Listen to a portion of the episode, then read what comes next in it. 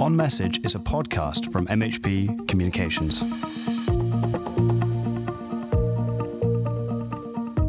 Hello, and welcome to this special edition of the On Message podcast. I'm Ian Kirby, head of MHP's Strategic Media Unit. We brought together a panel of some of the UK's leading journalists to ask them the news that they're looking forward to in a year where the agenda may inevitably be dominated by Brexit, but hopefully there'll be much more beside. Here are the highlights from the discussion. And joining me on the panel were Pippa Crerar, the political editor of the Daily Mirror, formerly of The Guardian and the Evening Standard. Simon Jack, business editor of BBC News and a familiar face and voice to millions of viewers and listeners. Tanith Carey, an author and journalist who frequently writes for the Daily Mail and Telegraph and who is also the author of several books about parenting. And finally, we were joined by Ian Martin, Times columnist, sometime editor of The Scotsman, Scotland on Sunday, and currently the founder, publisher, and chief executive of Reaction, the news website. Now, recently on the site, he wrote, If readers want quality, then they have to pay. And I began by asking Ian what that meant. People will pay for magazines, they'll pay for the Times, they'll pay for the Telegraph, for the FT. But what happens to the, the mass market, to the popular market? And that's, I think, going to be a, a really big unresolved question, but um, someone at some point is going to have to resolve it. What happens to the Sun, to uh, the Mail? Mail Online is, uh, generates a lot of revenue, but it doesn't generate much in the way of uh, in the way of profit. The other big trend I would say is obviously is it's not new, but it's it seems to be accelerating. It's the move to mobile, and how that's imp- impacting not just on in terms of news media, but imp- impacting on TV watching.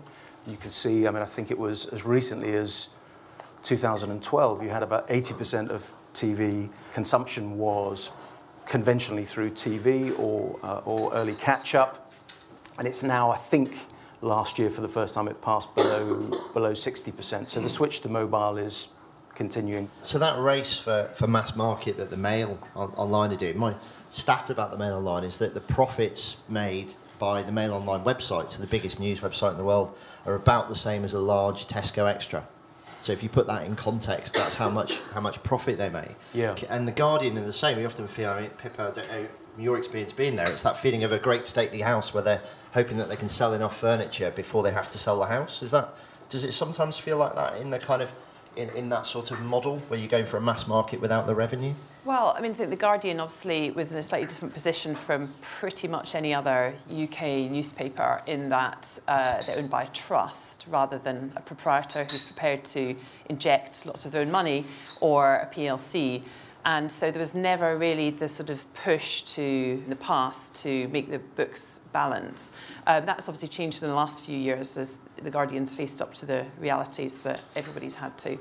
And they have gone for a slightly different model, obviously, with the um, it's not quite a subscription, but it's like a membership model where they ask people to pay, I think it's £12 a month. Or uh, you'll have seen if you read The Guardian online, at the bottom of articles, they'll ask for a, effectively a donation to support The Guardian's journalism.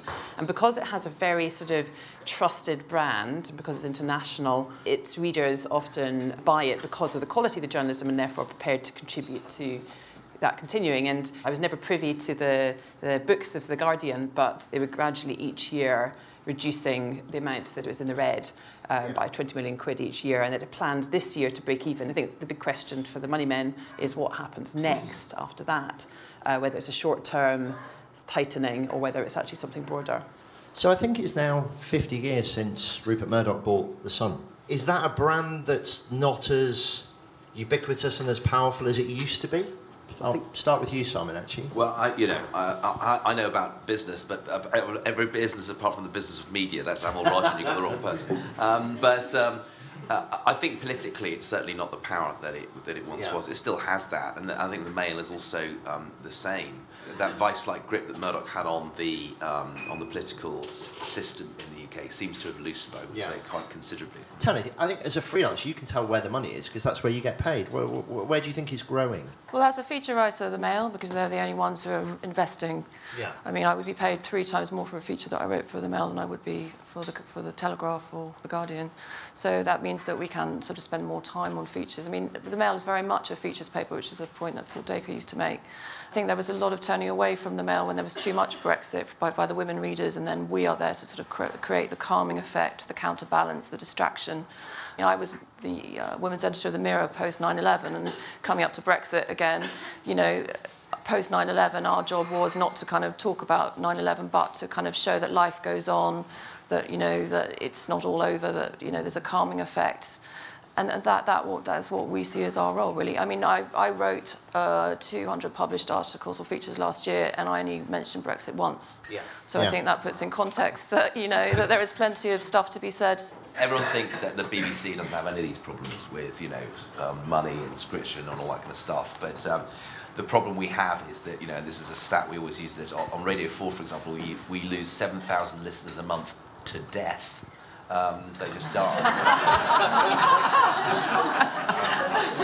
and there's this ghastly. Um, It's not related to actually listening to the programme. then, they, then they paused it.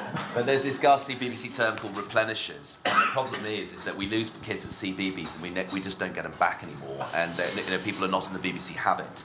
And that you will find that there is incredible furrowing of brows and a lot of sweat in the corner offices about how we introduce people. And so, you know, you've got Kamal Ahmed, who's our new editorial director, and you know, job number one, and it's affecting how we tell our stories, is we've got to, you know, get younger people involved, and also, you know, if, if I did a thing about Jaguar Land Rover, usually you'd have a production line, then you'd have a bit of sync from a guy, and then you'd have a piece to camera saying, well, this is what's going on, and then you have another bit, another.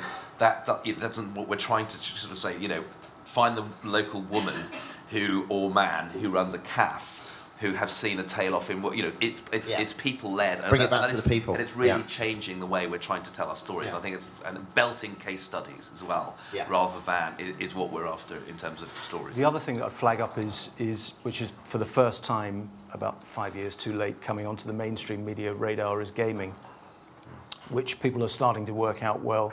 If young consumers, particularly male consumers, are spending that much time gaming, I think the average is now about sort of six, you know, 16 hours a week for a 14-year-old boy, and I can you know, testify to that, that that is, as, the, as Netflix say, that their challenges are, their competitors are sleep and gaming. Now, there is something in there which no one has quite worked out yet in the advertising and uh, journalism space about how do you then reach them within gaming. And I think people are starting to experiment, particularly in, in the US, with how you might talk to them offline. You see um, AOC, the great celebrity left wing new presence in American politics. The, one of the first things she did last week was to go into one of those online discussion forums and just pop up and start to talk about gaming and politics. And I think you'll see more and more of that. Now, one of the surprises that I noticed, and I wonder what you think about, guys, is um, radio. So Chris Evans has moved over to Virgin News and now putting a lot of money into into radio because all of a sudden there's advertising revenue that I think they weren't expecting. Simon Mayo's going to a new classical channel. Do you think that's a long-term thing, or is it just that they've been amazed that advertisers are quite happy to reach that stable audience? No, I think it is a, it's, it's part of that pattern, which is that in print terms or, or sort of old print publisher terms, anyone who's sensible now models everything on the basis of zero advertising.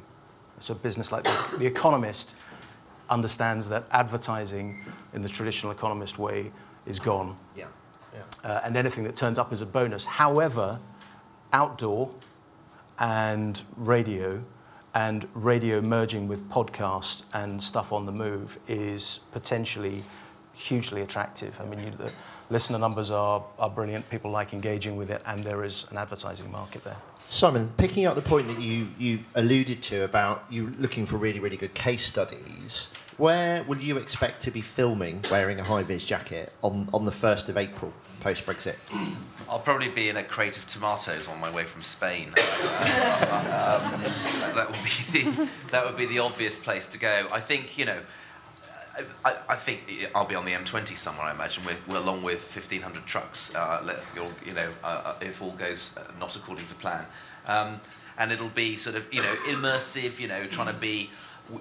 But again, with the, with with people, I, I think one of the problems we've had over the last on the Brexit story is the way the BBC works at the moment. It's basically the six and ten o'clock news, and will ring the Millbank and say what's is, what's going on, and Millbank say, oh, it's chaos here. Great, let's make it the lead. Come what may, it's a way to turn our audiences off in a big way.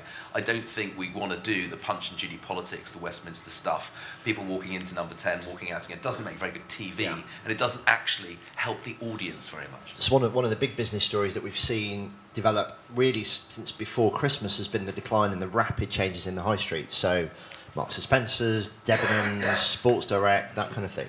So, um, tell me, that's actually something that has quite a big impact on people's lives because they're seeing the kind of the world suddenly mm. change. Mm-hmm. From a features perspective, how do you try and get a sort of how are you pitching ideas about that? I see my role as a features writer to be kind of um, grabbing the zeitgeist and bringing it down to earth and crystallizing it. So I know it's a great features idea if it's, it's something I can't quite get out of my mind or you know, I have to write it down. I have to. I know it's going to kind of you know, really trigger that interest. It's, people are going to recognise it. So, I mean, I, I, think our job now, I mean, Brexit has been really theoretical so far. So my job as a feature writer now is to sort of interpret it in the way it's affecting real life, real women's lives. So we've already got shortages of nappies. I mean, in terms of the high street, I think a lot of women don't want to see that, that dissolve. I think they're seeing a lot of flux around them. I mean, I think we're all so behind M&S. If you look at the way the Mail has, has supported it and, and wants it to kind of to keep going. So why was the Greggs vegan sausage roll such a big story for the start of the year? well, it's very interesting because I'm actually a vegan.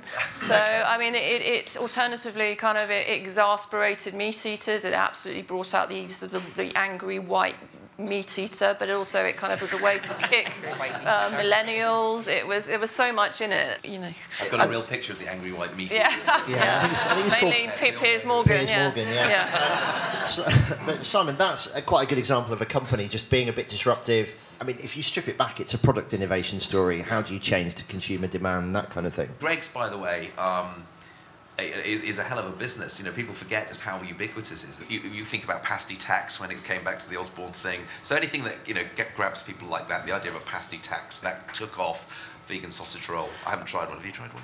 Uh, no, I haven't. But I mean, I think with vegans, there's a really there's a real schizophrenic attitude to it because there's a of actual national newspaper editors who clearly hate it, but yet they want to engage with it because it's very millennial and it's trendy. Yeah. So it's very. I mean, the most brilliant moment PR-wise of this year has been, "Oh, Mr. Morgan, we've been expecting you." I mean, it was just perfect. That's the instant tweet yeah, that, that was, Greggs just, put out. Yeah. yeah. Pippa, from a, a tabloid perspective, mm. um, what makes a news editor bite?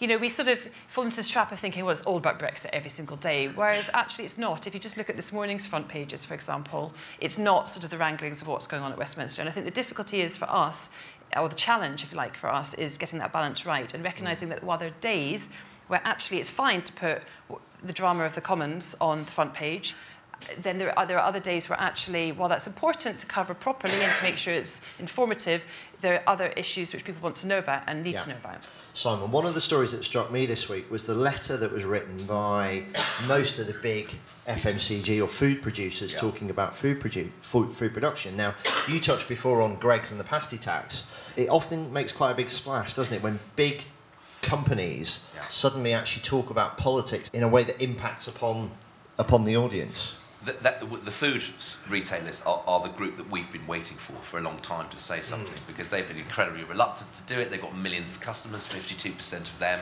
probably voted to leave the EU. So none of them have wanted to be naysayers or, or doom mongers about this. So I wrote a piece about how the Brexit threatened the, the, the sandwich, and I was derided and ridiculed for it um, earlier in the year.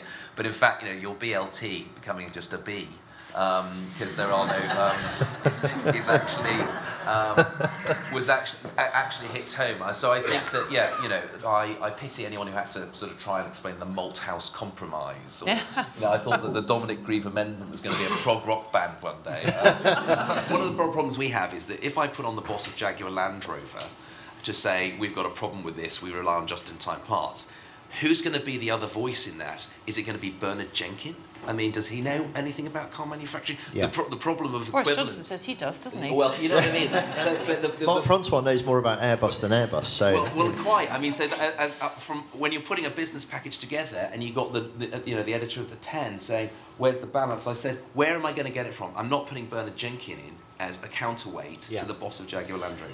the old maxim was educate, entertain, and inform. How do you entertain on Brexit? It, it's, it's serious, but it is the story itself is you've got to have a heart of stone to not find it entertaining. I mean, it is it is fascinating also for audiences outside the UK. Uh, I mean, it's niche, but it is.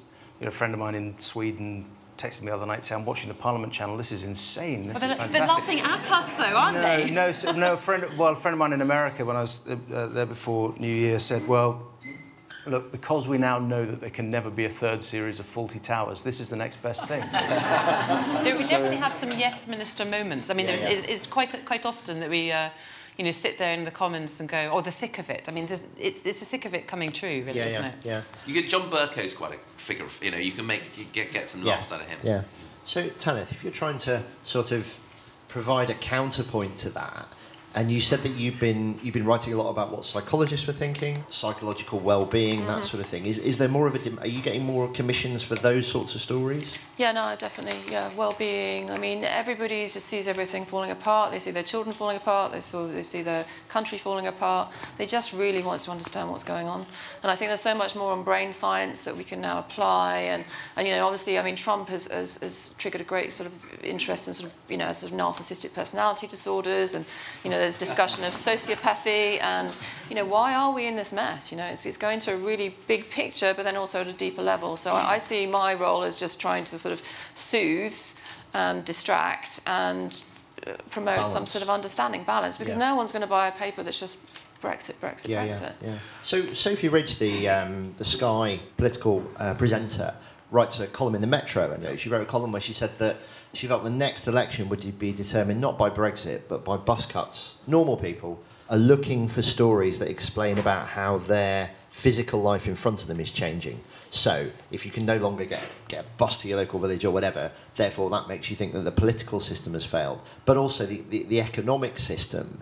And there seems to be BuzzFeed are doing more kind of long form report, reporting about the impacts on local levels. As local newspapers get hollowed out. Is that gap being filled in different ways, Ian? Uh, no, it's not. Some people are trying. The UK is always going to be London centric because it's an extraordinary global city. But in terms of the, the preoccupations of the media and how we see the world, uh, I think Simon makes a very good point about what's really going on out there.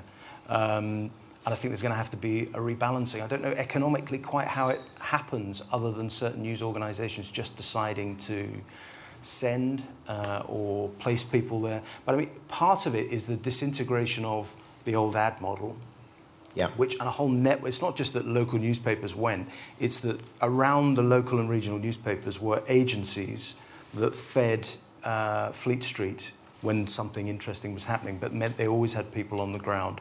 So if you look at how courts were covered and how local government was covered, didn't always work, as you see in uh, somewhere like uh, Rochdale, but there was this vast of ecosystem and as local papers have gone, a lot of the agencies have gone, and it leaves you, if you're not careful with in London, just something which is very London focused with too few people leaving Yeah. Leaving the office. I don't, I don't really have the answer to it other than people just It's- For going there and telling stories. And actually, Because one of thing you your- didn't mention is, was the BBC, is the BBC, and that's been, I mean, almost through no fault of its own. Rightly, the BBC has responsibility to cover local news. But the, prob- the, the sort of like the flip side of that is that local papers have ended up being pushed out the market almost, not which are under huge financial pressure anyway, suffering even more because the BBC, with its massive resources, come in. I, I hear what you're saying about the uh, BBC local radio stations, but I think that the local newspapers would have gone anyway, given what's happened to advertising. And so, actually, if it wasn't for the BBC local radio, th- those communities would be even worse served than they are now.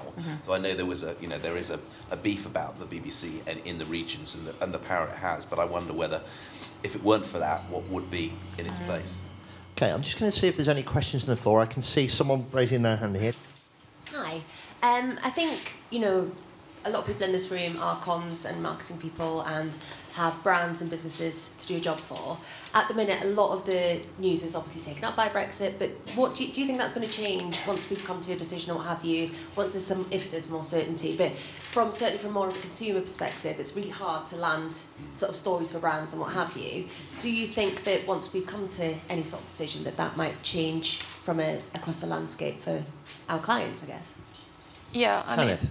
I mean, I, I feel your pain because I've got two books out at the moment and I can't get any traction with anything. No, like, no one seems to be kind of able to kind of focus on anything. I mean, I think these are just unprecedented times. And I think as soon as March is over, I just think we're going to have to kind of be really reactive. I mean, one thing, uh, like we're talking about uh, features and news and everything's moving so fast, we have to grab the idea and we have to write it really, really quickly because the time passes.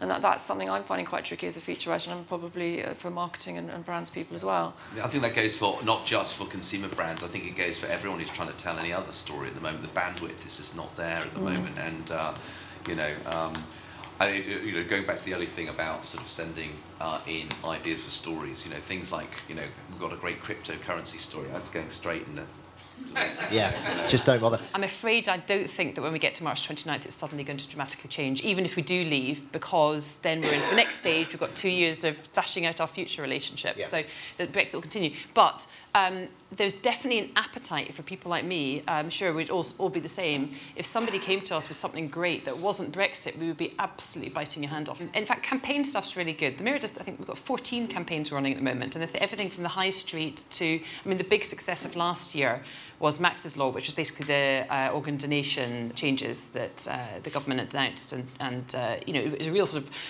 people feel very strongly about, but also there's some, you were talking about case studies earlier, some really powerful images and case studies of children um, whose lives are saved. And, you know, it's, while there's tragedy there, there's also really good feel-good stories there too. So I think campaigns um, for papers in particular can work really well, and they can be upbeat and non-Brexit. We're, we're in a highly unusual phase for the next 10 weeks or so, if there is a resolution. Yeah. And at the moment, it's as a story, it's seeping into every other area. Every other area, someone will say, well, what's the Brexit context, whether it's property or, um, or lifestyle and stress or sport, even the you know, sort of Yeah. football transfer market. Everything has a Brexit angle.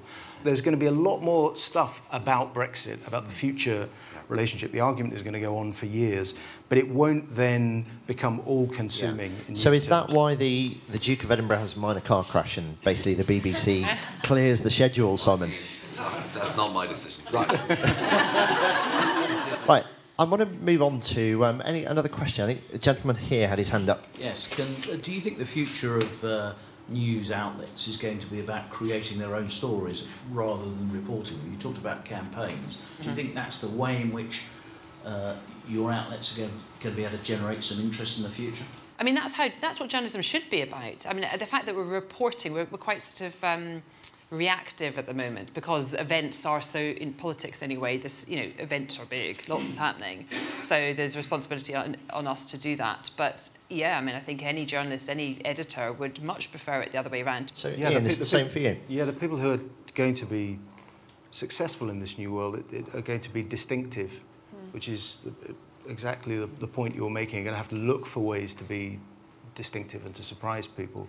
There's also the reality of what social media does to the news cycle just in terms of this excessive speed. I mean, sometimes stories don't even make it beyond the end of the, end of the Today programme. You know, what seem like major rows are talked up as a ma- major thing. It, it's So there's a Um, there's a point there, isn't there, that um, you all work for some of the most recognisable brands in the country, our biggest news brands. So so does that mean that it's in, I think to to follow on from that question that those brands need to actually keep reinforcing what they mean to their readers. There's been an or their or their viewers or their listeners. There's been an argument that the Sun perhaps is not the strong brand it used to be.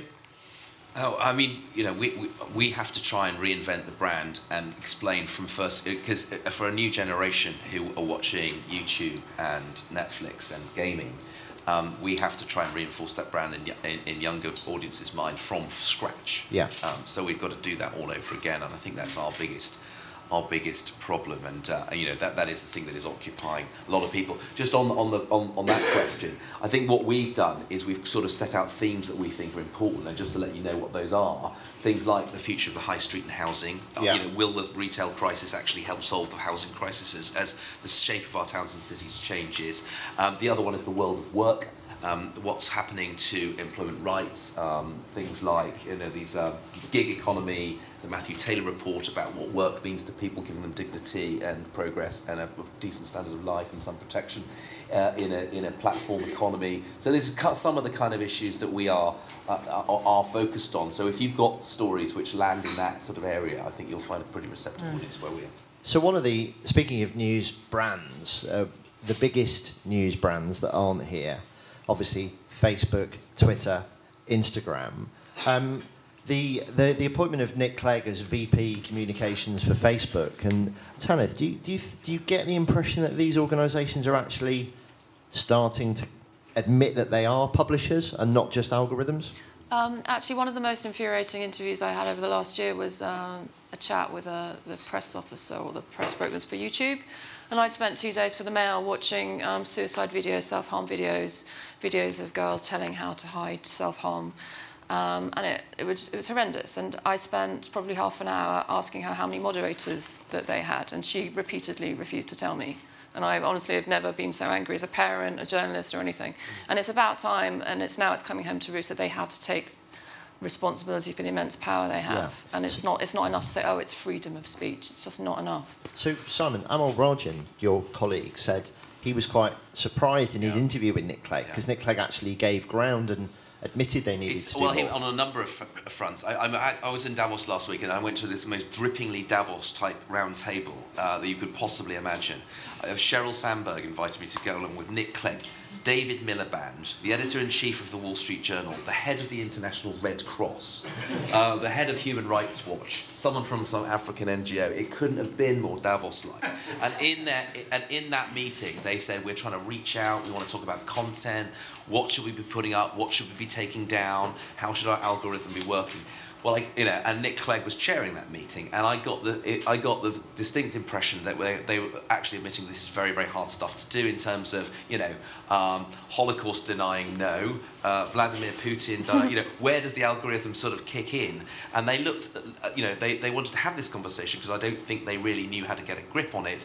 And I get a feeling that they will continue doing what they're doing, raking in billions of dollars, as we saw in their advertising numbers this morning, and they'll just apologise every six months. because n- everyone's going to keep using them. But- Ian, But then they're, I mean, the numbers this morning are spectacular. Mm. I mean, this, they're running on, it's a, a 49% operating margin. I mean, it's, an, it's a license to print money, as they used to say about, you know, the old ITV franchises in the olden days.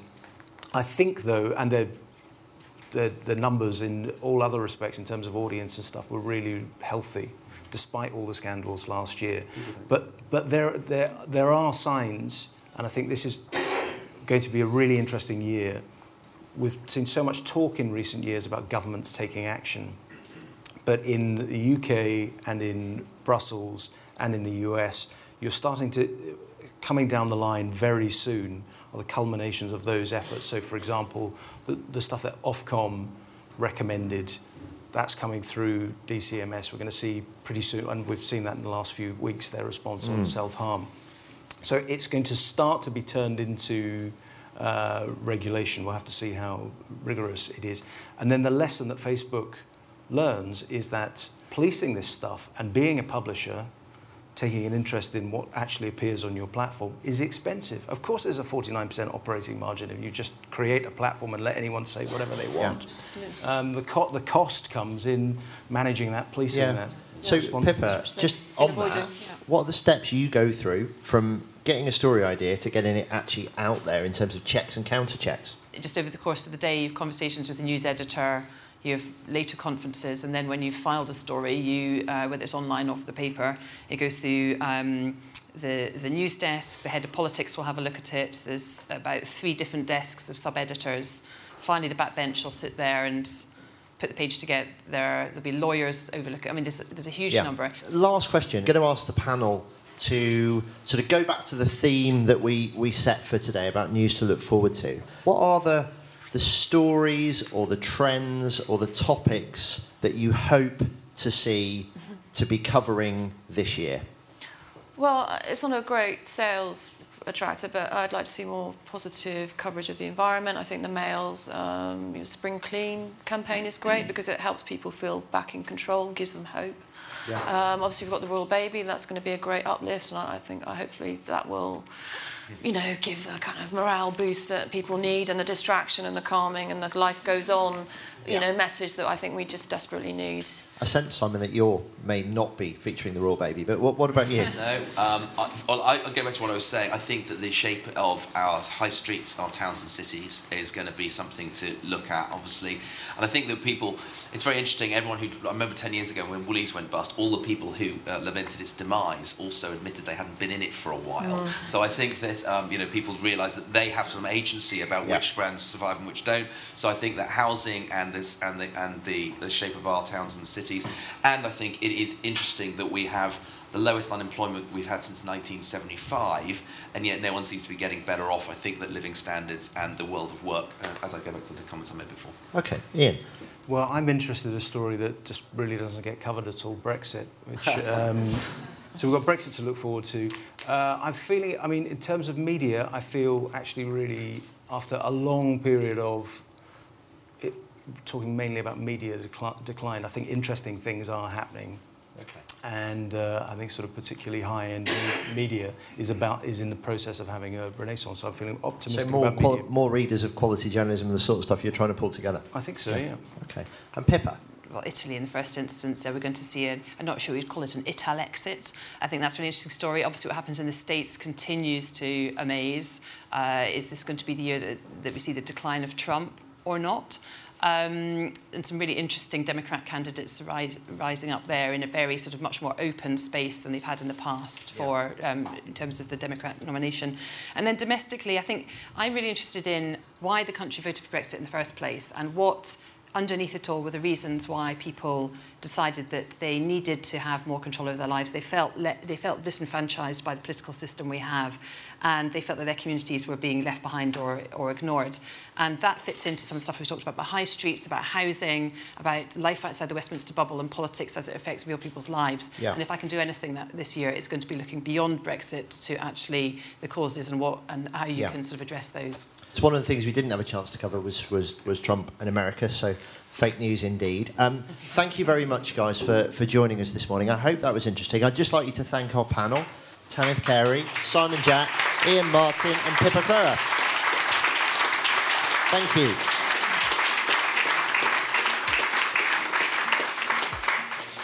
You've been listening to On Message by MHP Communications. If you would like to see videos from today's event and find out more about other events hosted by MHP, please go to our website, mhpc.com. For now, thanks for listening.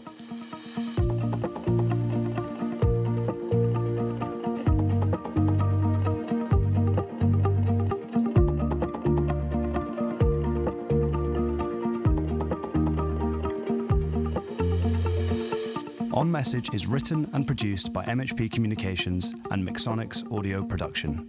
You can find out more on our website, mhpc.com. And you can find us on Twitter at MHPC.